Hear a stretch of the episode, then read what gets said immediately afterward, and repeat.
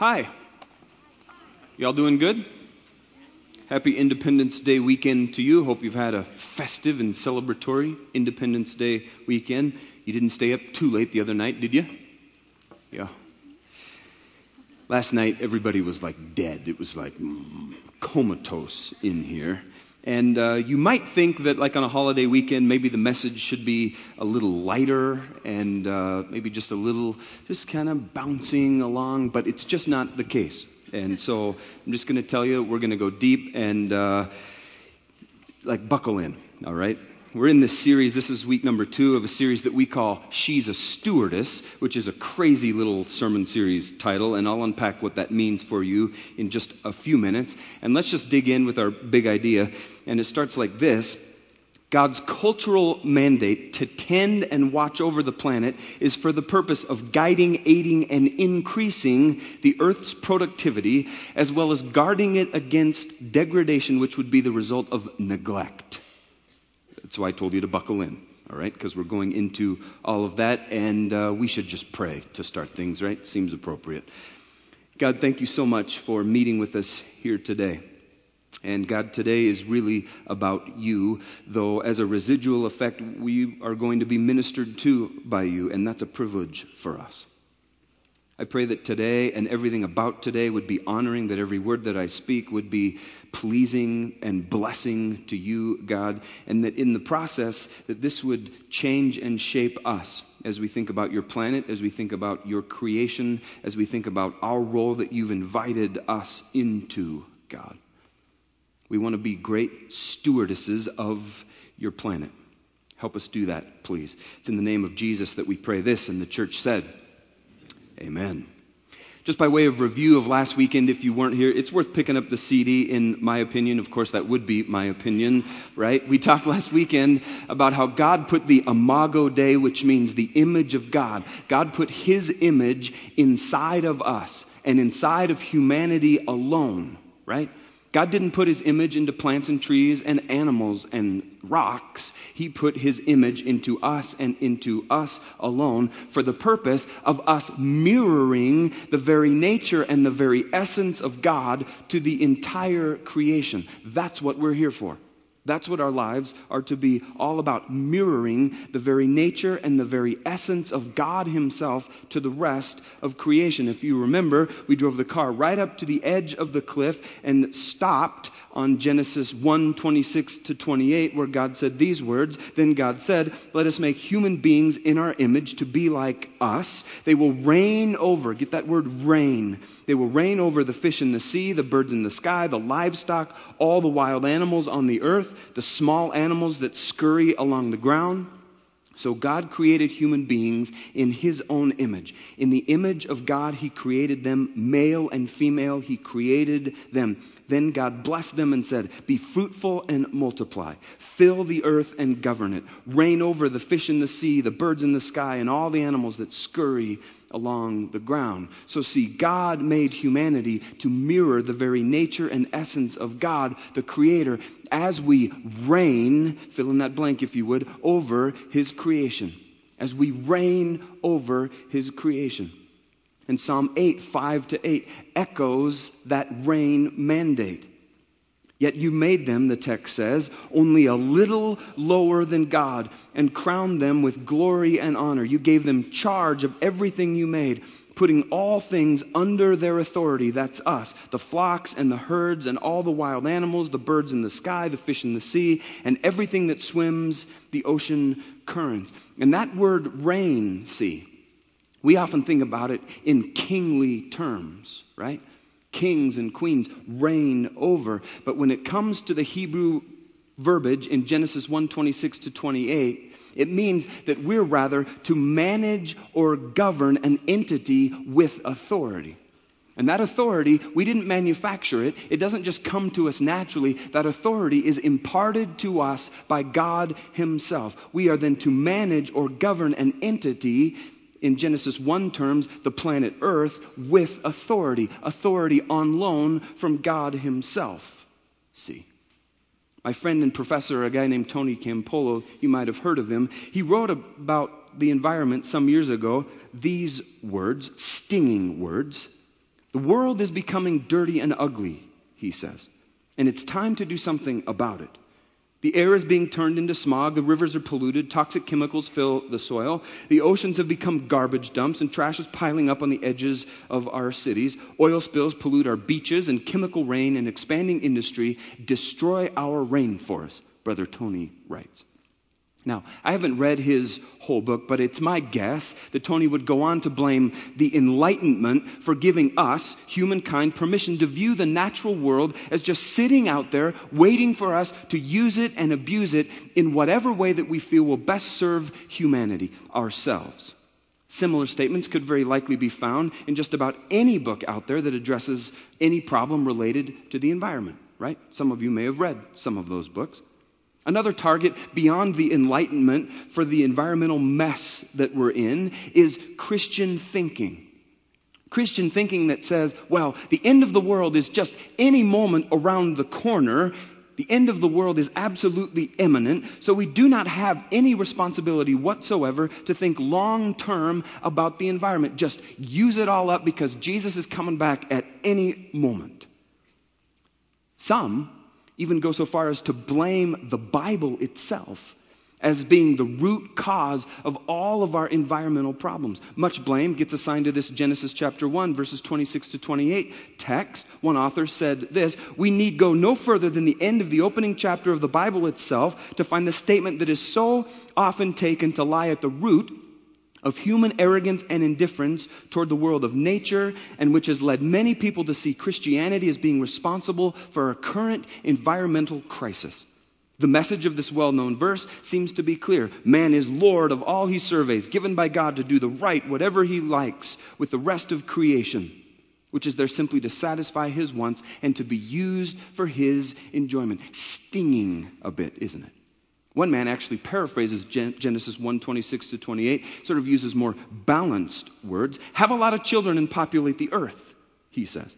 Harness its potential and use its resources for your benefit. As one can see, the verb does not mean ruin or destroy when speaking of the verb reign, nor does it suggest anything approaching worship, treat like fragile china, or be at one with, he says.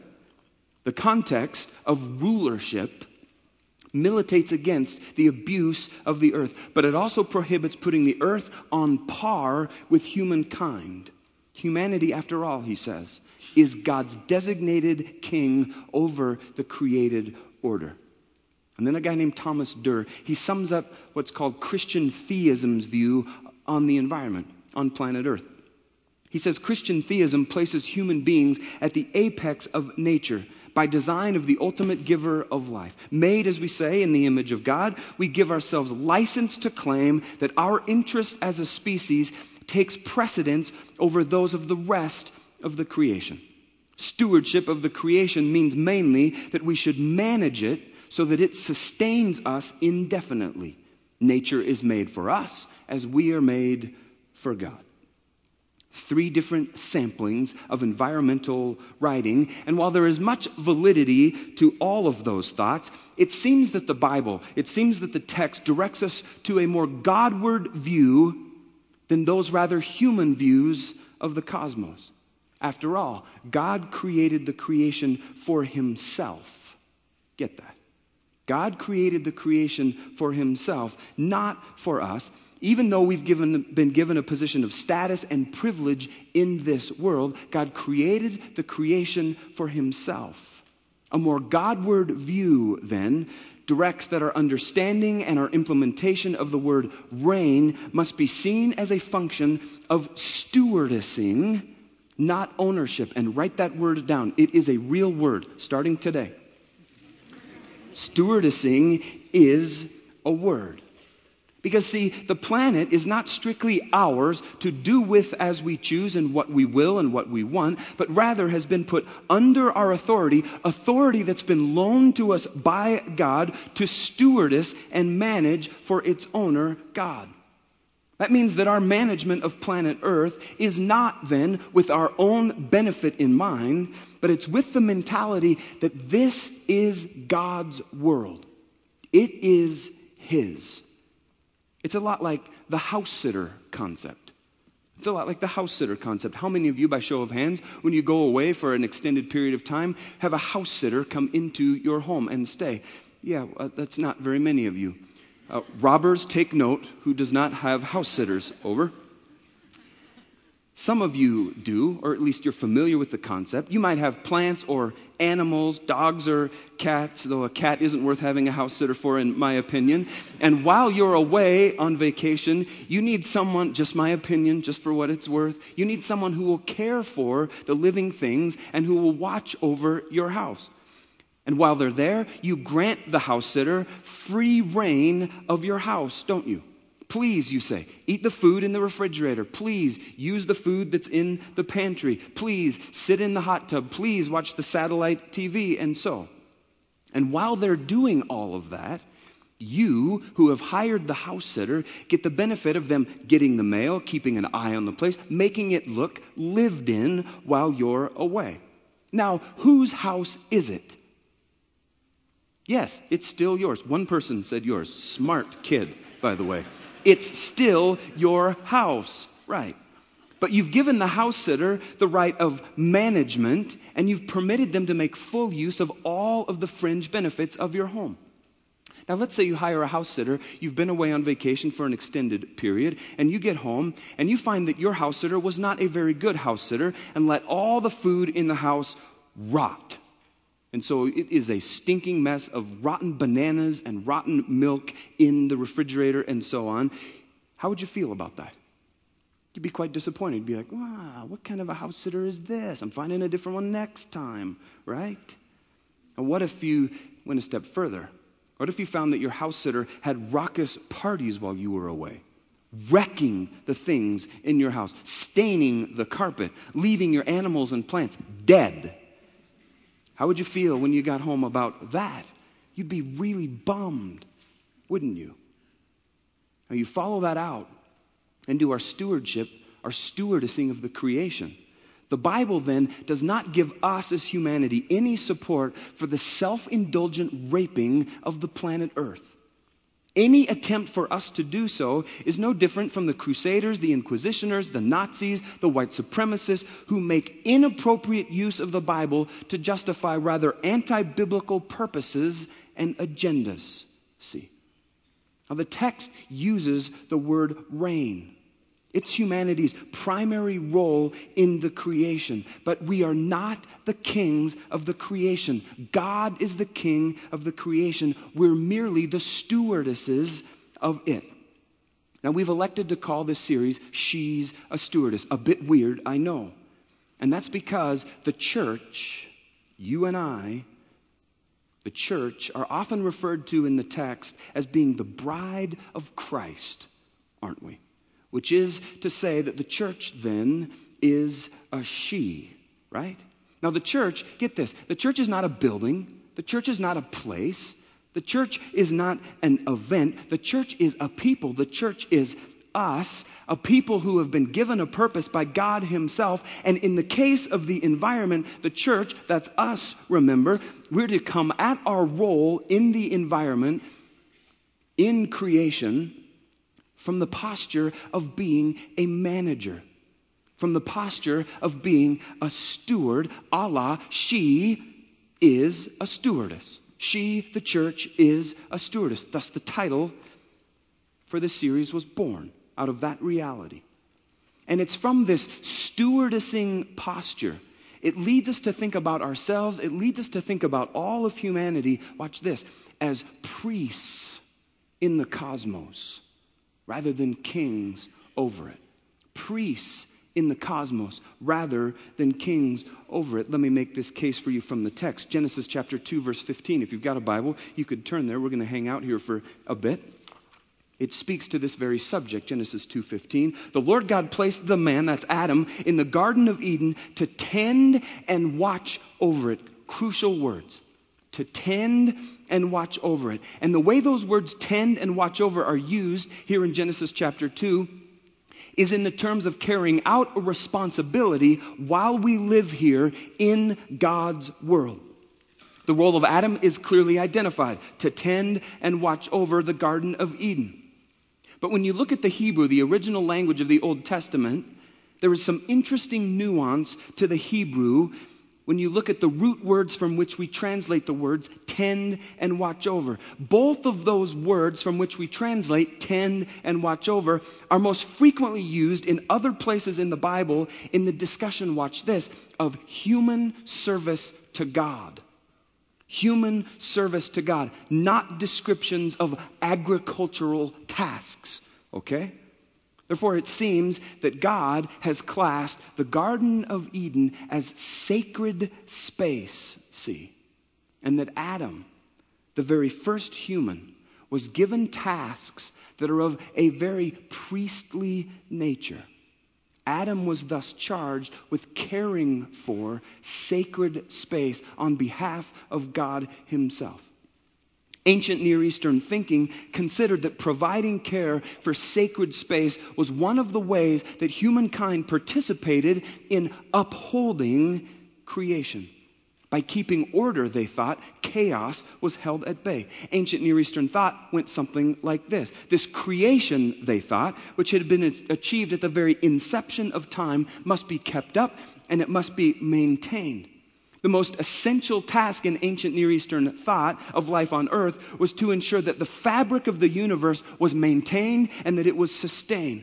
There were forces of chaos, they thought, which existed before the creation of the world, that through the act of creation had been cast to the outer edges of the world, but they were nevertheless continuing to threaten to re encroach into the world.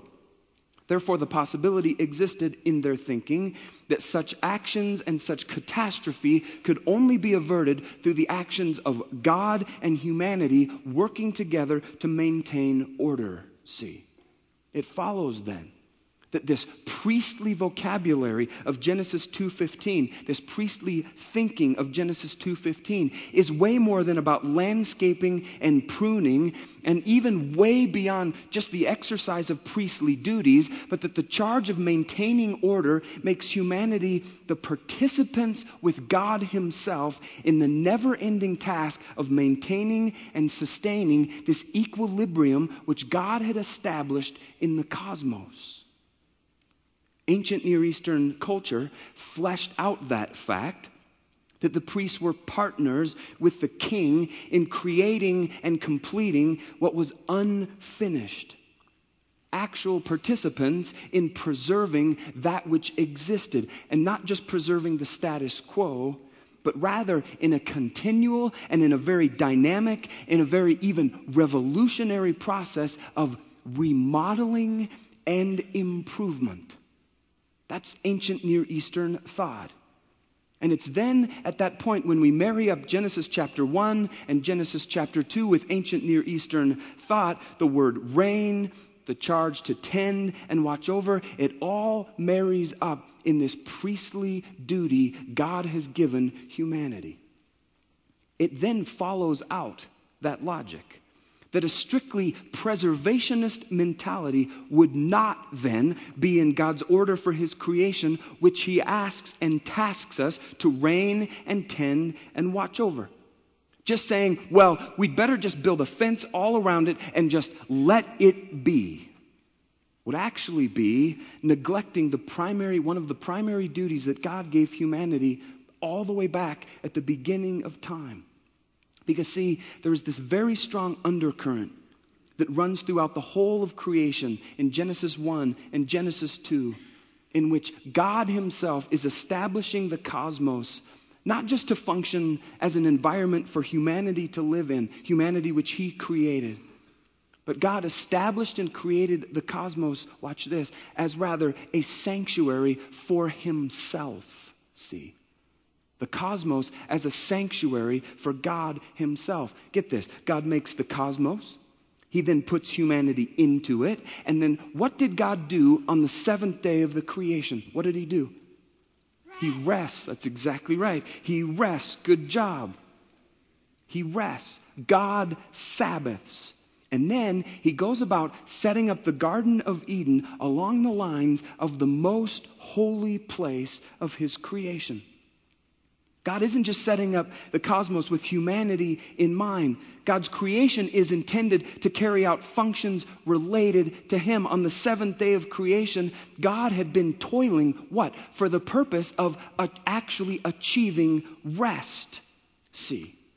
And God Sabbathing and God resting on the seventh day, it isn't just a nice bookend to the main event of creation, which we consider to be the creation of humanity but rather the fact remains that God rested on the seventh day, and that reveals something about the purpose of God within His creation and within the cosmos. God didn't just create all of this, God didn't just establish the cosmos so that we would have a nice and pretty place to live in.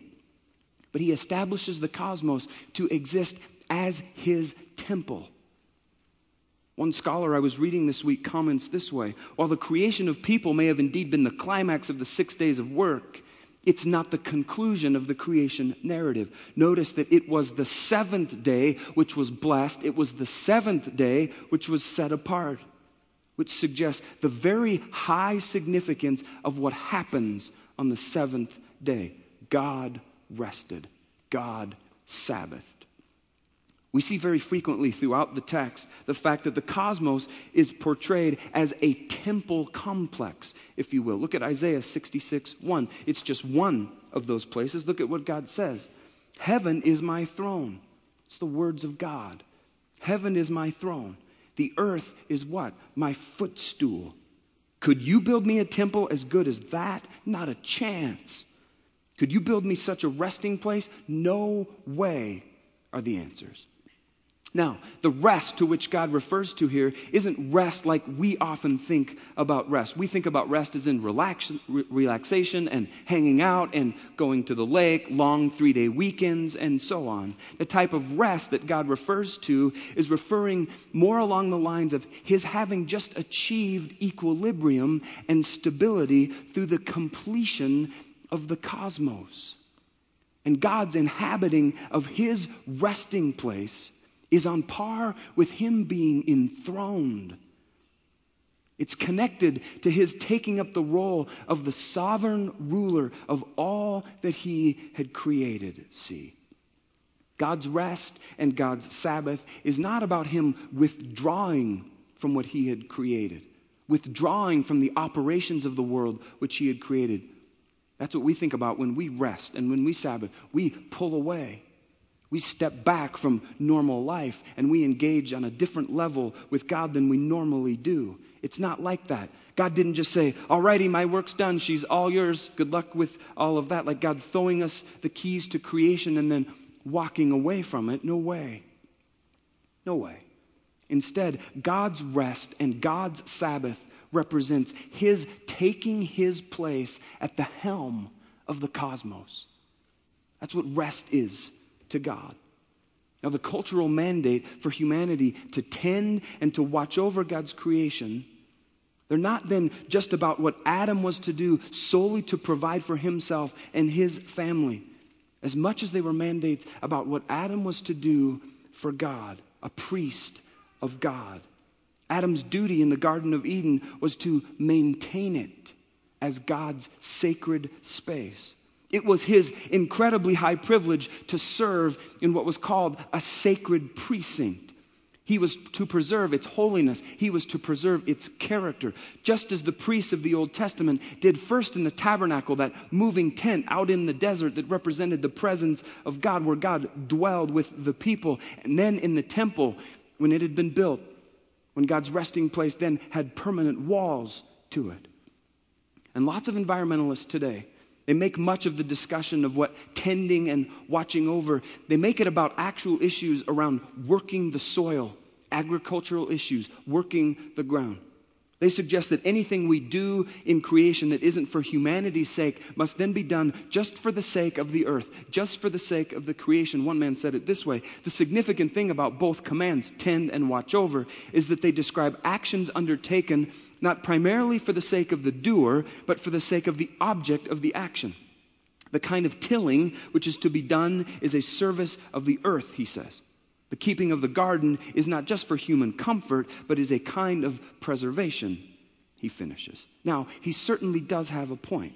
The actions that humanity are charged with in regard to the creation are not strictly for the sake of the doer. They're not strictly for the sake of us. But instead of seeing them as being carried out for the sake of the garden itself, the planet itself, they're actually being carried out for the sake of the owner and the master of creation, God Himself. Humanity then has the immense privilege of serving perpetually in the temple of God Himself. And that concept of serving in the temple, it has a lot of resonance in the ancient world, though it's resonance with a twist, if you will.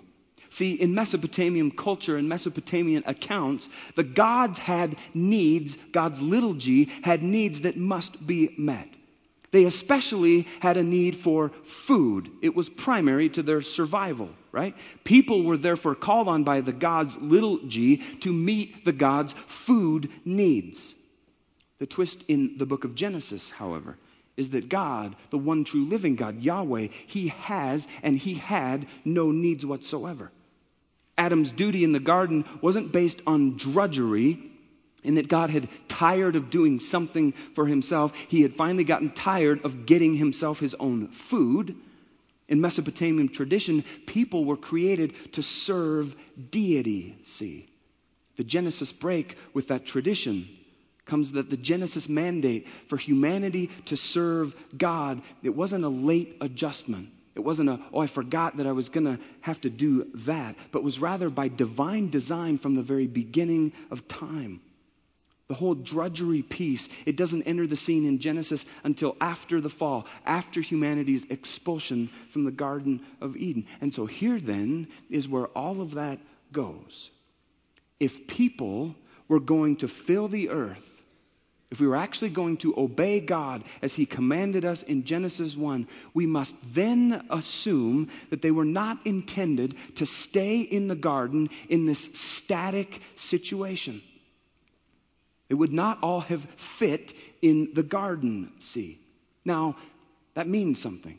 That means that the land outside of the garden must have been much less hospitable than the land inside of the garden, because if it weren't, what would the distinction be between the garden and any other part of the creation? It would appear to have been somewhat of a hardship to have moved out of the garden. I ask the question then is it possible for us to surmise, watch this, that it was the charge of humanity, the charge of the first human being, Adam, to gradually extend the Garden of Eden as they went about the mandates of reigning and tending and watching over? Was that the charge of Adam?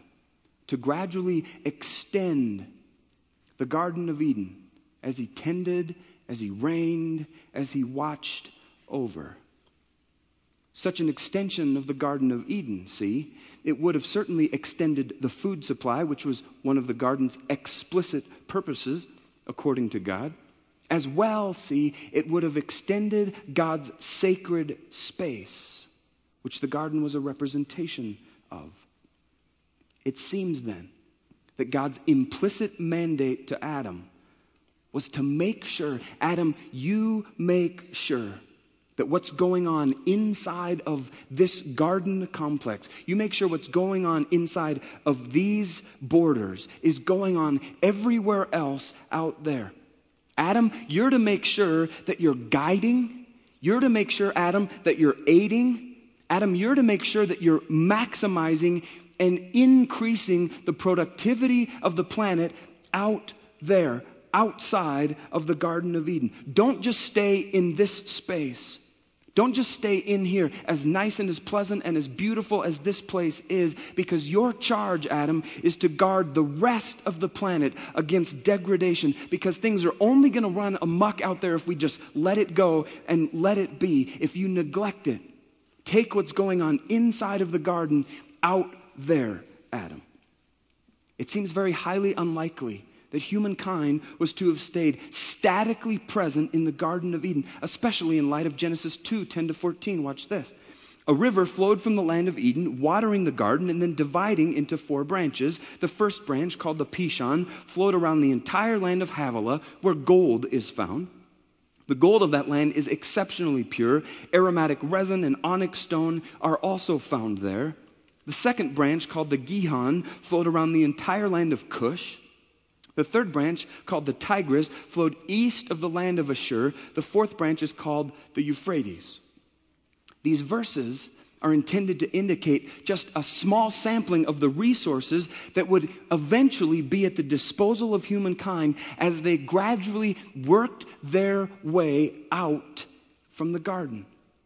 And it's very, very interesting to note that those resources that are mentioned gold, spices, and precious stones they found their most common functions in sacred space. See, the tabernacle and the temple utilized most gold, spices, and precious stones, and could then be procured for such a purpose as the expansion of God's sacred space continued and continued and continued. Now, you know the story, though.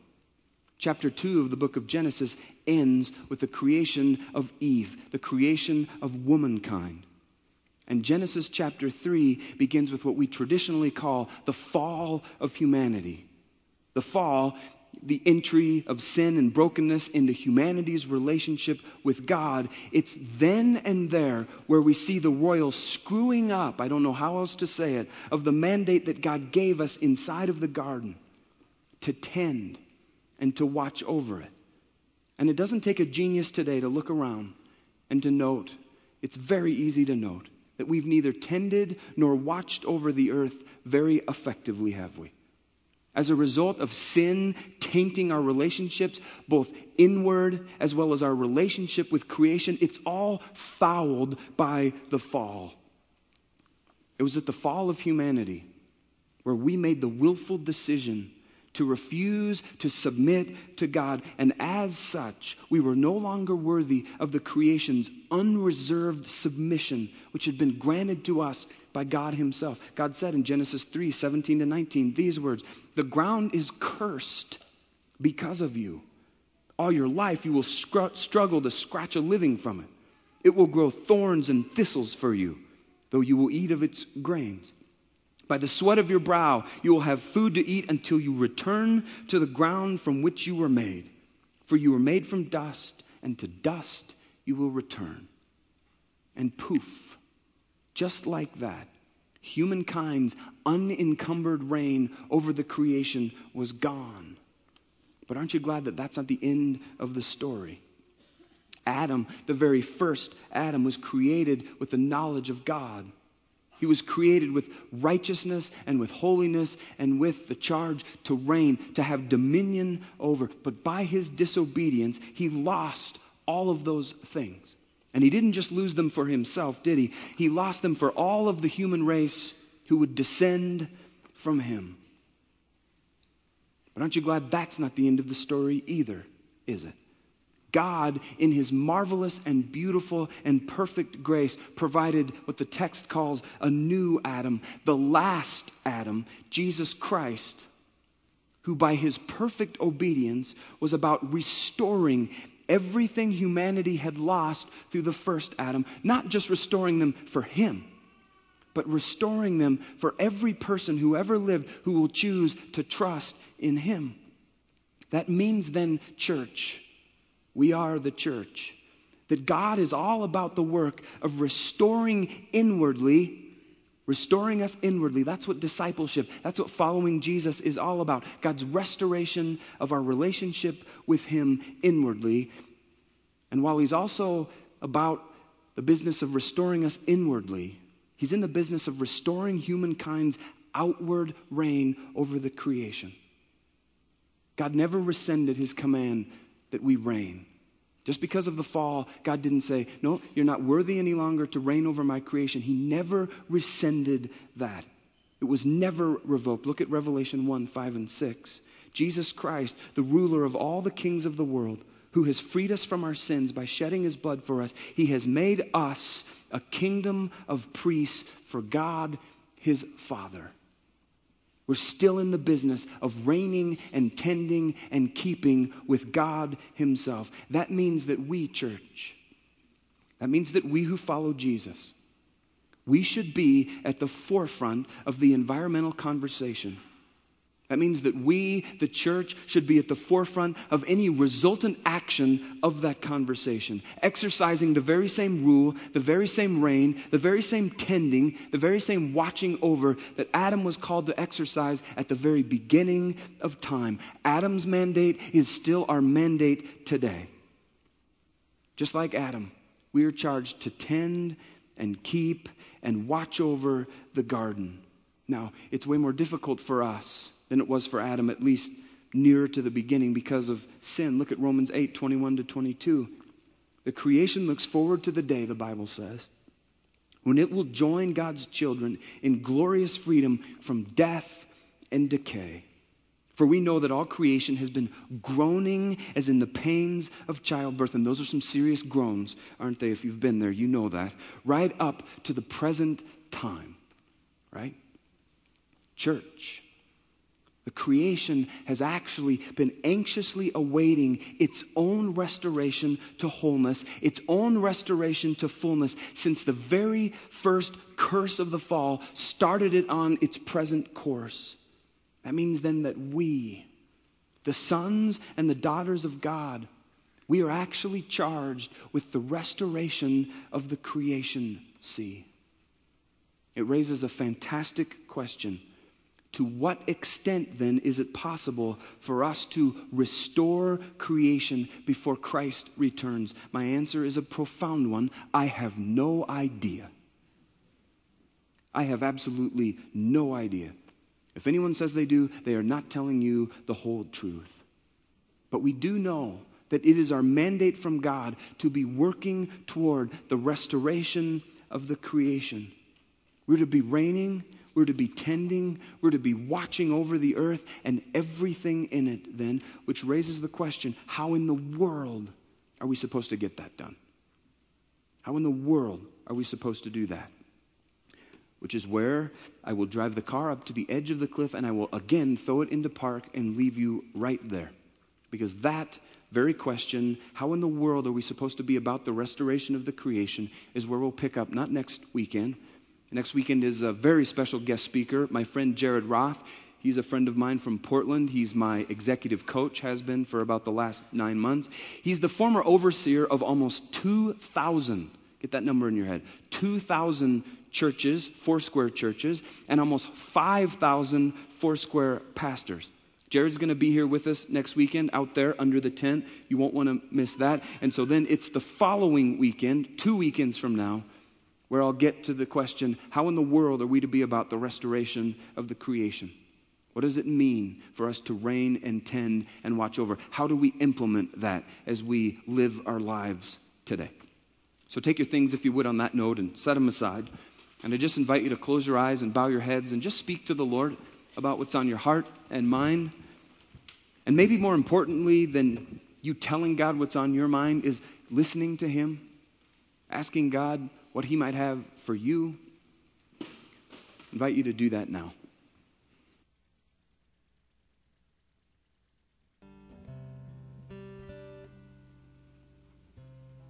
And would you keep your heads bowed and your eyes closed for the next few moments? I just want to prompt you with a few thoughts. First, I just want to prompt you to do any business that you need to do with God. Maybe you have business to do with God around reigning and tending and watching over. Maybe you've got other business to do with God. Maybe you've got business to do with God related to something heavy that you've been carrying. I invite you just to use this time for that purpose.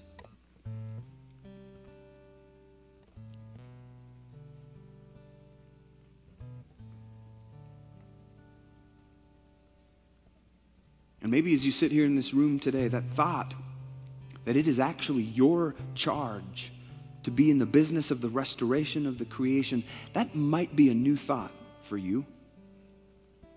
And I'd invite you to use this time to think about how you're going to do that. You don't got to wait for me to talk about it in two weeks. You can be about it today. And I invite you to reflect and interact with God on just how you're going to be about restoring God's creation. It's our charge, it's our duty.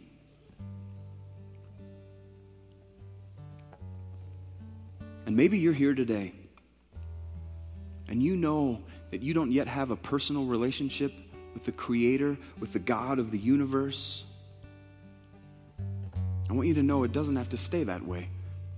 God certainly doesn't want it to be that way. See, God loves you. God loves you so much that He sent His one and only Son to make a way for you to have a relationship with Him. Jesus was your sacrifice on the cross.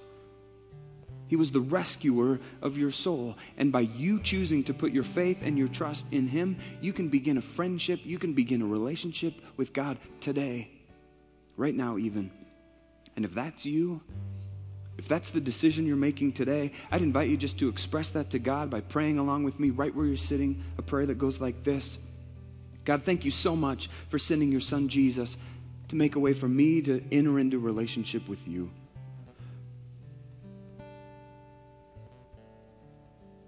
God, I know that I broke the relationship between you and I.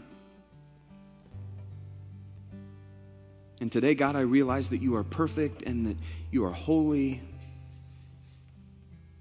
And that Jesus' death on the cross for my sin makes the way for me to relate to you.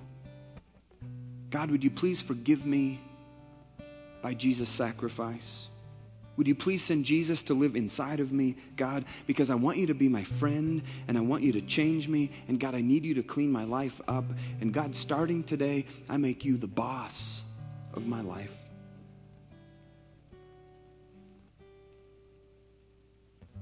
And if you prayed that prayer with me just then, that's the biggest decision of your whole life. Nothing matters more Nothing carries more weight. There's not a bigger deal going on on planet Earth than your relationship with God. And it's such a big deal that around here we actually ask people to tell us when they made that decision. And I want you to know that nobody's going to embarrass you. Nobody's looking around this room but me. But if you prayed with me just then, would you be so bold as to slip your hand up and make eye contact with me and say, Yes, I stepped across the line of faith in Jesus today? I made Jesus my Savior today.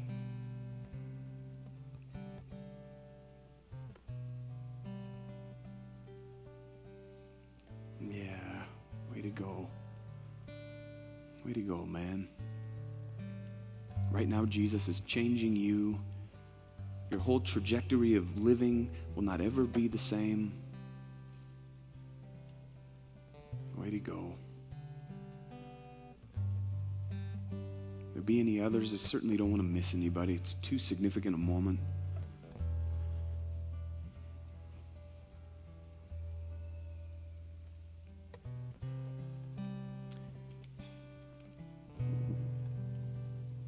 God, this idea that we're to reign and we're to tend and we're to watch over your creation is weighty, it's challenging. It really is astounding that you invite us to partner with you in such a responsible way. It's way beyond our capacity, certainly. We're way out of our league on this deal. And so that's, God, why we need your help. I pray that for us as a community that our understanding would be grown, our understanding would be deepened for what you mean by that. I pray that you would speak into every one of us regarding our role in the restoration of your creation. That you would speak into our lives about what it means for us to expand your sacred space Help us do that. We want to please you. We want to obey you. We want to trust you. We want to follow you. With everything in our lives, God, including our care for the planet. This isn't just a small thing. This isn't just a hot topic of the day. It matters. It has long term repercussions, God. So give us wisdom and give us truth, your truth, God.